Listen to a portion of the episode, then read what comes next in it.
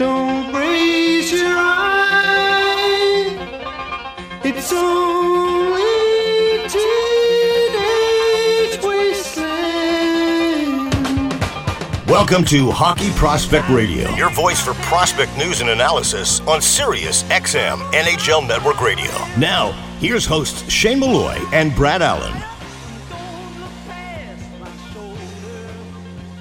Welcome to season 19, episode 10, powered by Hudl Analysis, offering the largest data and video library of players, teams, and leagues worldwide.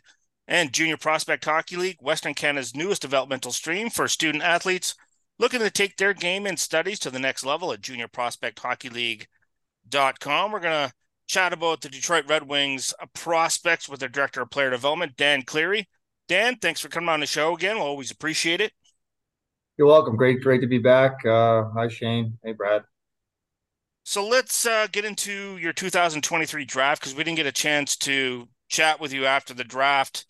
I like to always let you guys get through their development camps and sort of see what they're like and then get them into you know their regular scheduled leagues and kind of get them back into the swing of things before we talk to you so initially thoughts on nate danielson he was a player, and I fully admit it. And Brad was the same way. We actually had a really difficult time trying to assess him in terms of what his projection was was going to be, like his ceiling, his floor.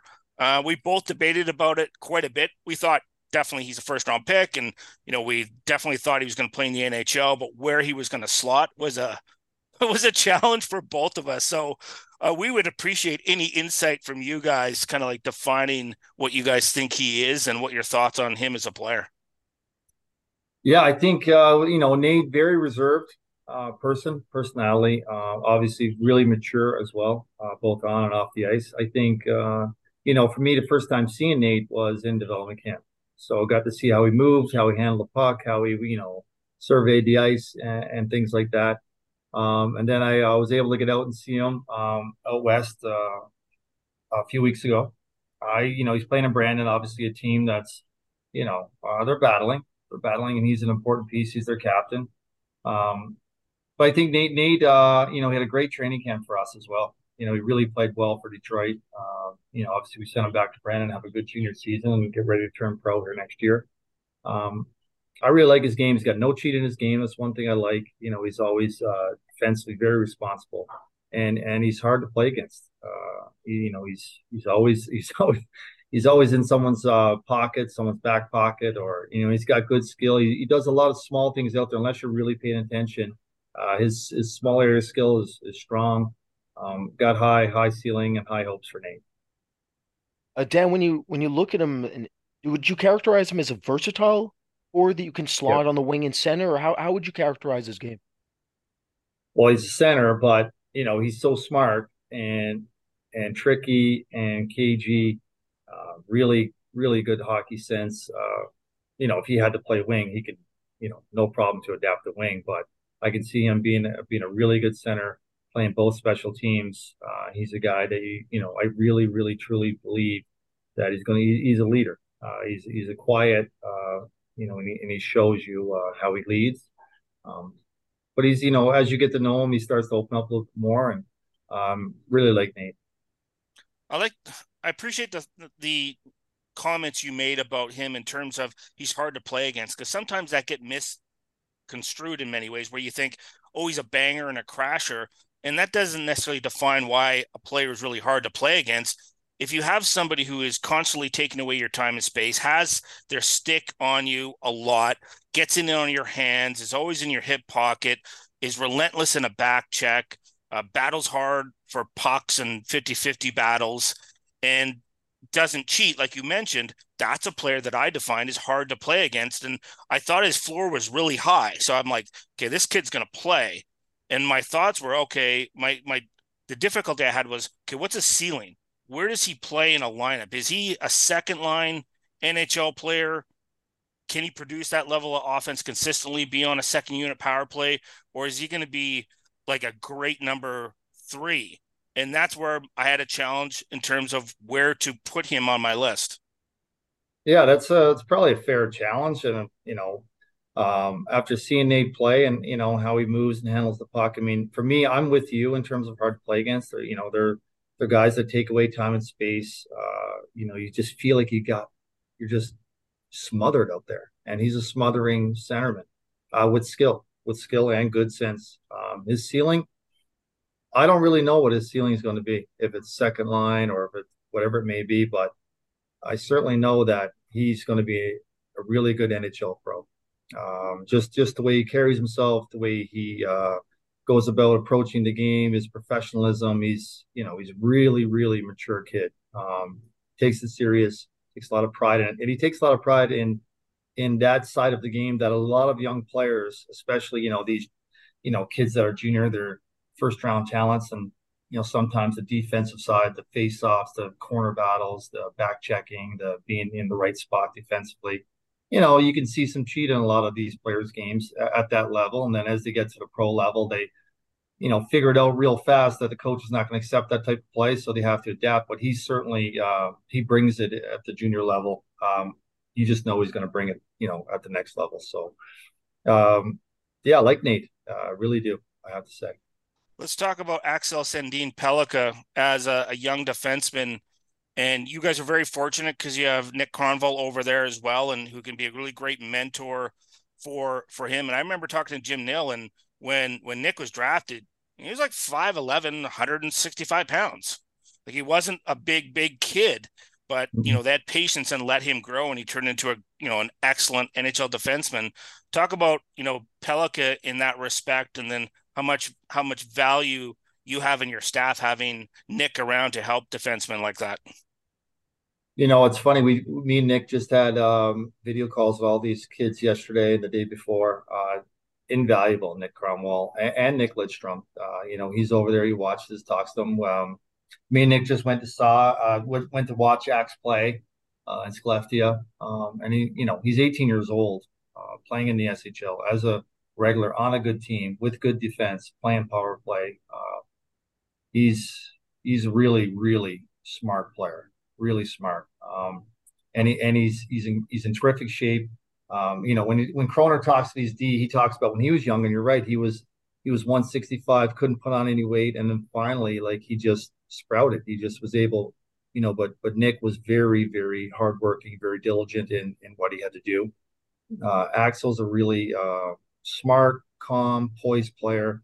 Um, when you watch him out there, his engine, he feel like he's got a motor that can go uh, well past, you know, into the into the mid one minute shifts. And when he does get it, most people would, you know, want to get rid of that puck. He has that ability to uh, calm himself down and make a play to get out of trouble. And he's certainly he's been been excellent, uh, and I expect him to play a big role over there in Gothenburg, World Juniors.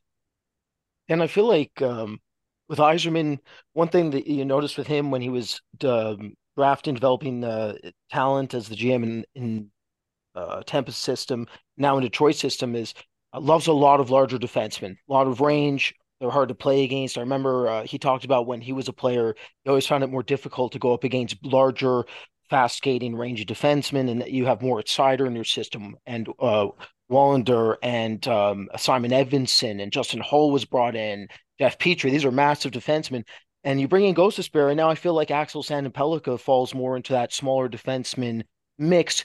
I feel like uh, everybody, including myself, to be honest, talks about the advantages of large defensemen. Can you talk about, from a development perspective, some of the advantages of a smaller defenseman and what he brings? Because one thing I noticed was he's so good on his edges, and he could utilize those at a higher rate because he had a lower center of gravity at the line. That's allowing him to get his shot off through traffic the offensive zone at a higher rate. I feel like that's helping him lead to higher goal scoring rates. Do you feel that's fair? And and do you just want to talk about maybe some of the advantages of of just being smaller on the ice?